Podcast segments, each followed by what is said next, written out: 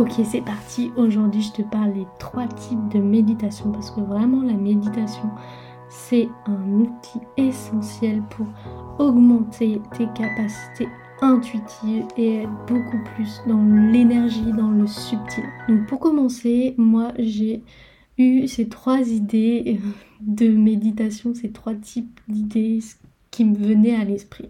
J'ai commencé par des méditations guidées parce que je ne savais absolument pas comment m'y prendre.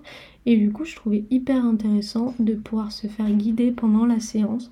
Et donc ça tu peux retrouver euh, une multitude de méditations sur YouTube notamment les miennes si tu le souhaites. Tu peux aller retrouver ces méditations. Et puis euh, j'ai aussi lu un petit peu le concept méditation avec un bouquin de Christophe André méditer jour après jour qui m'a permis vraiment de me connecter à ça. Ensuite, moi j'avais l'idée que la méditation c'était une réflexion sur soi. Et là, c'est pour ça aussi que ça m'a vraiment, euh, au début, au début, c'est ce qui m'a un peu euh, repoussé pour méditer. En fait, moi, je pensais que c'était vraiment une réflexion sur soi. Euh, et pour cause, ma grand-mère me disait souvent quand tu comprenais pas quelque chose, eh bien, t'auras qu'à méditer sur ça. Du coup, ça me laissait complètement perplexe. Je me suis dit, mais je dois philosopher sur ce sujet, je dois me poser quelles questions, je dois réfléchir, c'est quoi?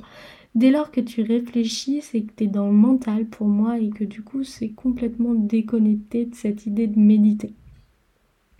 Et donc moi, cette, cette, euh, cette idée de réflexion sur moi, c'était vraiment pas un truc qui m'intéressait.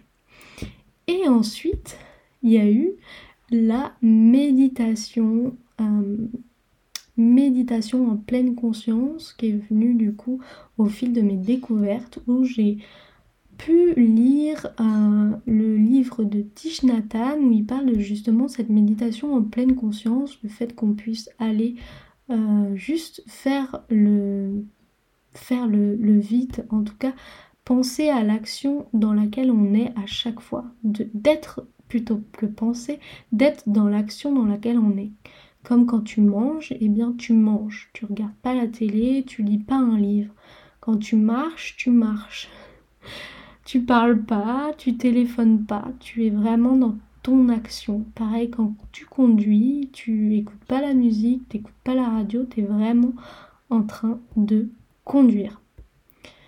Et ça, c'est vraiment, vraiment incontournable. Ça permet de faire taire un peu ce, ce bavardage mental, ce, petit hamster qui, tourne en rond dans notre cerveau, ce singe, comme tu veux, tu le nommes comme tu veux, mais d'aller diriger son intention vers d'autres vibrations plutôt que d'être toujours tourné à ressasser des idées dans sa tête. Et puis, il y a eu la méditation transcendante qui est venue à moi pendant mon stage, ma formation de, professeur de yoga, où là j'ai découvert la, méditation donc transcendante en chantant ou en plasmodiant des mantras. Et donc tu peux plasmodier des mantras. Alors utiliser pourquoi pas le son cosmique Om et le répéter pour voir ensuite quels sont les effets dans ton corps. Ça reproduit ces sons, en tout cas en silence dans ta tête. Inutile forcément de le, prononcer, mais ça crée des vagues de, de, perception du mantra. Ça crée des vibrations.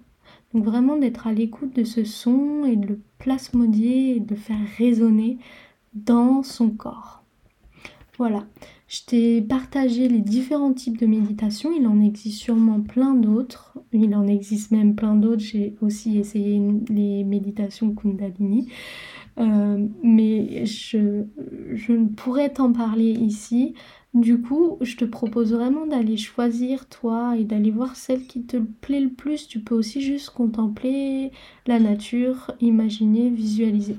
Bref, je te Laisse choisir le type de méditation qui te fera le plus kiffer et n'oublie pas surtout de méditer, tu te sentiras vraiment mieux dans ton corps et tu vas pouvoir développer et être à l'écoute de ton intuition. Je te dis à très vite dans un prochain épisode.